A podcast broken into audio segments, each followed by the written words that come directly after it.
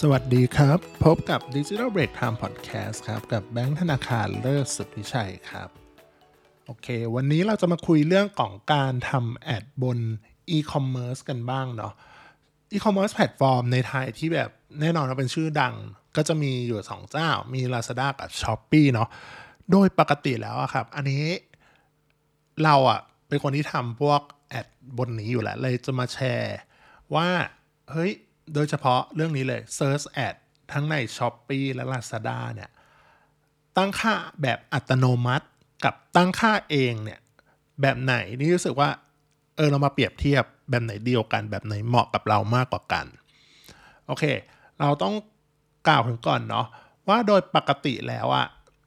ทั้ง s h อ p e e และ Lazada เนาะมันจะแบ่งการทำแอดเอาแบบง่ายๆก่อน มันมี 2 รูปแบบด้วยกัน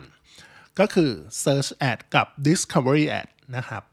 ต้องบอกก่อนว่าตัว Lazada กับ Shopee นะมีชื่อเรียกต่างกันนิดหน่อย ระหว่าง Search Ad กับ Discovery แต่ด้วยความแบบอะเดี๋ยวเราอธิบายก่อนเนาะตัวที่เป็น Search Ad นะครับ Shopee ก็เรียกว่า Search Ad นั่นแหละ แต่ถ้าเป็น Lazada Ad จะเรียกว่า Sponsor Search อะแต่นี้เราขอขยุมรวมกันเรียกมันว่า Search Ad นะอะแล้วถ้าเป็นอันที่ 2 คือ Discovery Ad อันเนี้ย Shopee Ad เป็นคนเรียก แต่ถ้าเป็น Lazada นะครับจะเรียกมันว่า Sponsor Products ซึ่งอันเนี้ยขอขยุมรวมเรียกเป็นว่า Discovery Ad อ่าจะได้ทำความเข้าใจกันแบบง่าย ๆเลยอ่าโอเค มีอยู่ 2 แบบด้วยกันก็คือ Search Ad กับ Discovery เนาะทั้ง Shopee ทั้ง Lazada เลย เพราะฉะนั้นเราจะมาอธิบายก่อนว่าความแตกต่างระหว่าง Search Ad กับ Discovery Ad ต่างกันตรงไหน อันดับแรกคืออ Search Ad ก่อนนะครับ ก็คือการโปรโมทผ่านคำค้นหาโดยใช้ keyword เป็นพื้นฐานเลย ก็คือสินค้าที่ถูกเลือกเราสามารถกำหนดเองได้ว่าสินค้านี้อ่าโชว์เพื่อให้ขึ้นผลลัพธ์เป็นอันดับแรกๆ เมื่อมีคน Search ด้วย keyword นั้นๆ ที่เรากำหนดไว้ หรือแบบอัตโนมัติก็ได้ ซึ่งโฆษณาประเภทนี้ครับ มีจุดเด่นอยู่ที่ CTR หรือ Click through rate แล้วก็พวก conversion rate แล้วก็ ROAS หรือ ROI เนี่ยอยู่ในอัตราที่สูงเนาะเพราะว่าค่อนข้างตอบโจทย์มากกับการค้นหา keyword ก็คือคนเนี่ยลองคิดดูอะคนปกติอะคือไป search หาใน Lazada ใน Shopee คือพร้อมซื้อแล้วถูกปะเพราะฉะนั้นเนี่ยยิ่งมันมาโชว์ปุ๊บเนี่ย เอ้ย มันมีโอกาสที่จะแบบซื้อได้มากเหมือนอ่านใจเราออก เออ ประมาณนั้นทำให้ตัดสินใจซื้อได้ง่ายเนาะ เออ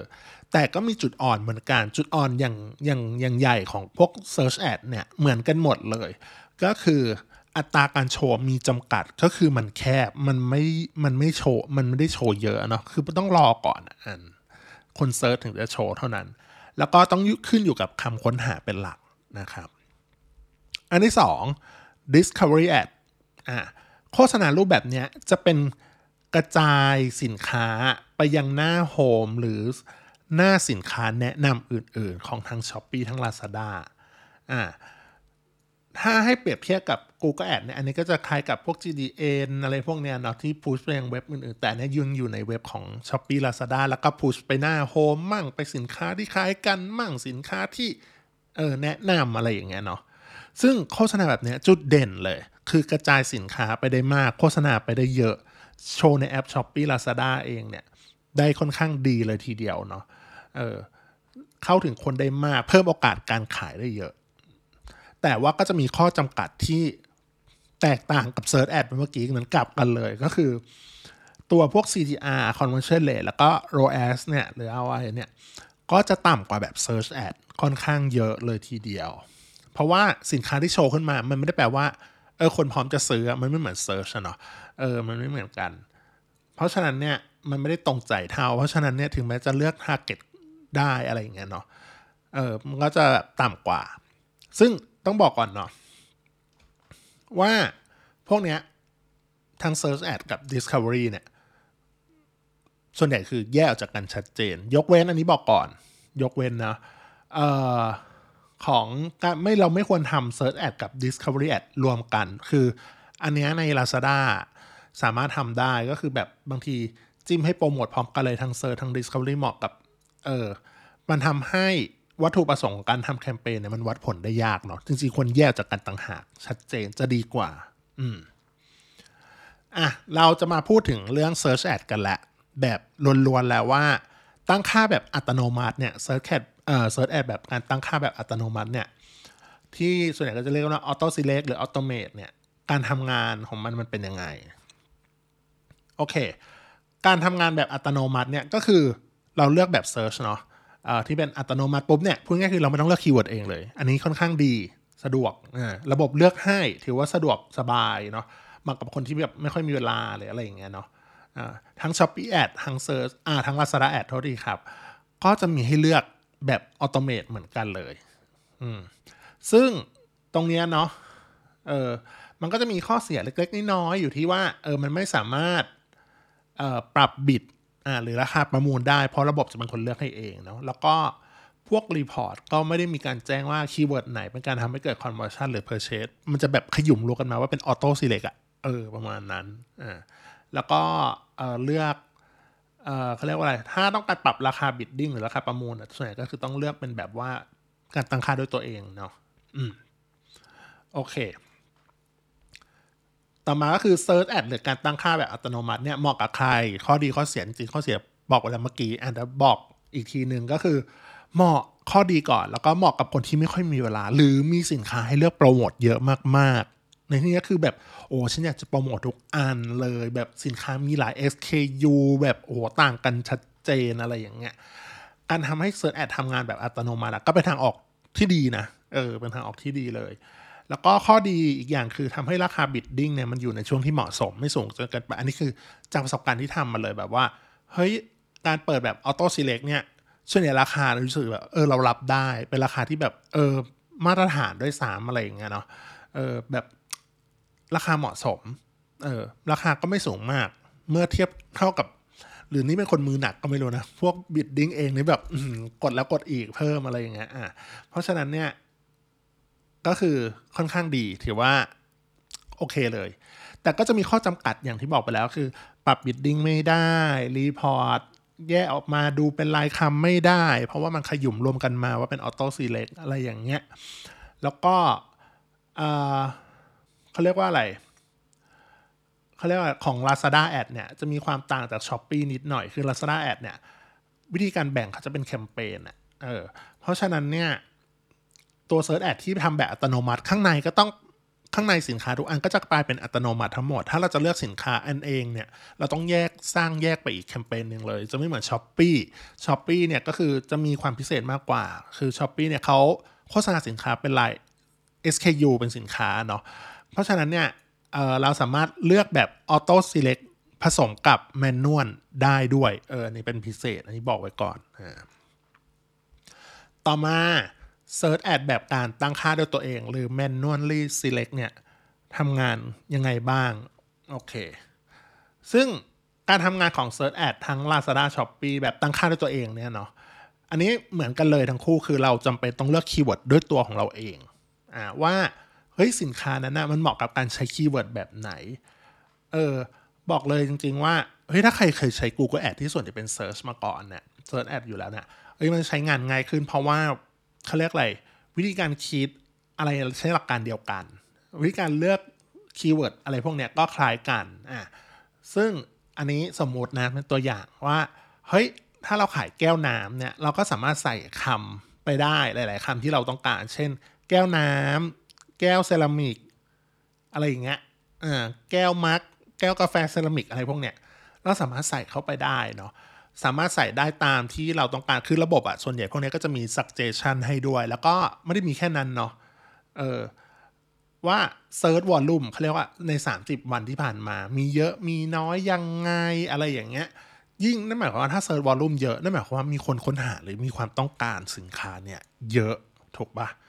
นั่นหมายความว่าโอกาสที่จะขายได้หรือโชคก็จะมากขึ้น แต่ว่าแน่นอนส่วนใหญ่นะพวกคำที่ keyword search volume เยอะๆเนี่ย เรียกการแข่งขันก็รุนแรงแล้วก็สูง เพราะว่าทุกคนก็คิดคล้ายๆกันอะ่ะเออ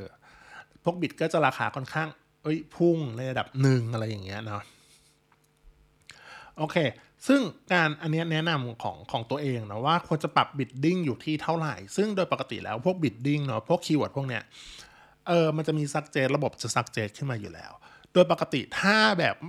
ต้องการการแข่งขันในระดับหนึ่งไม่ไม่มากไม่น้อยเกินไป แนะนำให้บวกลบไม่เกิน 20%ของราคานั้นๆอ่าสมมติว่า 10 บาทเราสามารถเอาใส่ต่ำสุดที่สักใส่ที่ 8 บาทถึง 12 ก็ได้แล้วแต่เราอ่า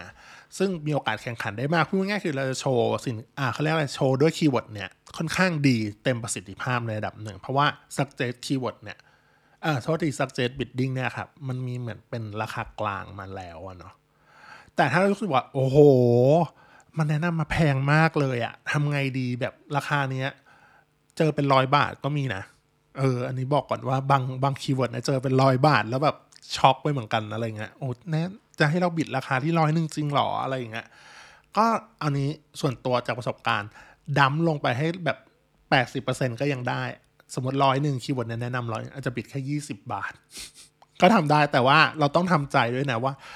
มันโชว์บ้างอะแต่แบบโชว์น้อยเพราะว่าเนื่องจากว่าเราราคาสู้ไม่ได้ใช่ปะพอราคาเราสู้ไม่ได้ปุ๊บเนี่ย อัตราการโชว์ก็ต่ำคลิกก็จะน้อยลงถูกไหมแล้วลำดับที่โชว์ก็จะแบบไปอยู่ล่างๆแทนที่จะเป็นที่ 1 ที่ 2 ที่ 3 อะไรอย่างเงี้ยโอเค หรือว่าถ้าจะแก้อีกแบบหนึ่งก็คือรู้สึกว่าถ้ามันแพงมากๆแน่นอนก็ไปปรับเป็นแบบเออเขาเรียกอะไรเป็นอัตโนมัติ อ่าเป็นระบบอัตโนมัติก็โอเค หรือว่าจะเอา keyword อื่น ๆ มาใส่เพิ่มก็ได้ เพื่อให้มีความหลากหลาย แล้วก็ดูว่าราคาไหน keyword โอเค ไม่แพงมากอะไรอย่างเงี้ยอืมแล้วก็ โอเค อีกอย่างหนึ่งอันนี้เป็นเคล็ดลับ จริงๆ ไม่ลับหรอกแต่ว่าเคสที่หลาย ๆ คนที่แบบว่า เฮ้ย แล้วเราจะปรับพวกคำหรือว่าอยากให้ keyword เนี่ยมันเกี่ยวข้องมากขึ้นอะทำได้ยังไงเนื่องจากว่าอันนี้ต้องบอกก่อนเนาะ เปรียบเทียบก่อนว่าโดยปกติแล้วการทำเขาเรียกอะไรพวกเนี้ย search เนาะถ้าเป็น Google เนี่ยเราต้องเขียนพิมพ์เองด้วยอะไรอย่างเงี้ยพิมพ์เทคที่เป็นโฆษณา แต่อันเนี้ยมันจะดึงคำพวกเขาเรียกอะไร title description ของสินค้านั้นๆขึ้นมาโชว์เลยถูกไหมเอาสินค้านั้นมาโชว์ เพราะฉะนั้นอะการที่จะทำให้ keyword เนี่ยมันเข้าไปอยู่ในเขาเรียกอะไรในในใน title description นั่นคือเราต้องแก้รายละเอียดสินค้าให้มันแบบ เข้าไปอยู่ในนั้นด้วย มีรายละเอียดว่าเออสินค้านั้นๆ คืออะไรเกี่ยวข้องอะไรกับ keyword นั้นๆ ใส่รายละเอียดวิธีการใช้งานอะไรอย่างเงี้ยเออไดเมนใส่ไปเถอะเออใส่ไปเลยก็คือขอให้มีแบบดีกว่าแบบปล่อยโล่งๆอะเออปล่อยโล่งๆแล้วแบบหรือใส่น้อยมากแทบจะไม่มีอะไรเลยอย่างเงี้ยเออถ้ามันใส่น้อยมากแล้วแบบมันก็ไม่ค่อยมีอ่าเขาเรียกไม่ค่อยมีผลดีต่อการทำ search ด้วยเนาะ อะพูดมายาวมาก แล้วก็อีกนิดหนึ่งใกล้ละ คือตัว Search Ad เนี่ยการเลือก keyword เองเนี่ยเหมาะกับใคร แล้วก็มีข้อดีข้อเสียยังไงบ้าง ก็คือเหมาะกับเออเขาเรียกอะไรคนที่มีสินค้าที่จะโปรโมทไม่เยอะนัก อันนี้บอกเลยว่ามีไม่ค่อยเยอะหรือมีเขาเรียกโฟกัสสินค้าที่จะโปรโมทได้ โดยเลือกเป็นบาง SKU พวก Product Hero เราแบบอุ้ยอันนี้ขายดี ฉันจะโฟกัสที่อันนี้ ฉันเป็น manual ดีกว่า อะไรอย่างเงี้ยเลือก keyword เองอะไรอย่างเงี้ย ซึ่งแน่นอนว่า ข้อที่เห็นได้ชัดเลยว่าเราเลือก keyword ได้เองก็คือคุมราคา bidding ได้ เป็นราย keyword เลยเนาะอย่างที่บอกไปว่า เอ้ย keyword นี้ราคาเท่านี้เราพอใจที่จะจ่ายที่ราคาเท่านี้แล้วก็กดไปได้ แต่ว่าอย่าลืมนะ ถ้าต่ำมากๆ มันก็ไม่ค่อยโชว์ถูกปะแล้วก็ใน report ก็สามารถระบุเลยว่า เฮ้ย ข้อดีเนาะ keyword ไหนที่ทำ conversion ได้ เราก็สามารถปรับราคา bidding เฮ้ยอันนี้มันทำให้เราเกิด conversion หรือเกิดการซื้อได้ เพราะฉะนั้นฉันต้องการแบบ เออแค่กลายเป็นที่หนึ่งอาจจะปรับ bidding ด้วยคำคำเนี้ยเฉพาะคำนี้อย่างเดียวให้มันราคาแพงขึ้นสูงขึ้นก็ได้เพื่อให้ชนะคู่แข่งเนี่ยเนาะแต่ว่าก็ข้อเสียอย่างที่รู้ๆกันคือ ถ้าเรา bidding ในราคาที่สูงไปเนี่ยจะราคาที่จ่ายต่อคลิกเนี่ยพุ่งมากมากโดยเฉพาะช่วงในวันที่เป็น double day สิบเอ็ดสิบเอ็ดสิบสองสิบสองเนี่ย พูดตามตรงทุกคนก็คิดเหมือนกันว่าจะใช้เงินในช่วงนี้ พอทุกคนแบบมันขยุ่มรวมกันในช่วงนี้ปุ๊บการแข่งขันมันก็เยอะใช่ไหมการประมูลมันก็ราคาก็แพงขึ้นอ่าเพราะฉะนั้นต้องคอยคุมราคาบิดดิ้งให้พอเหมาะ ก็คือต้องมีเวลาที่จะต้องมานั่ง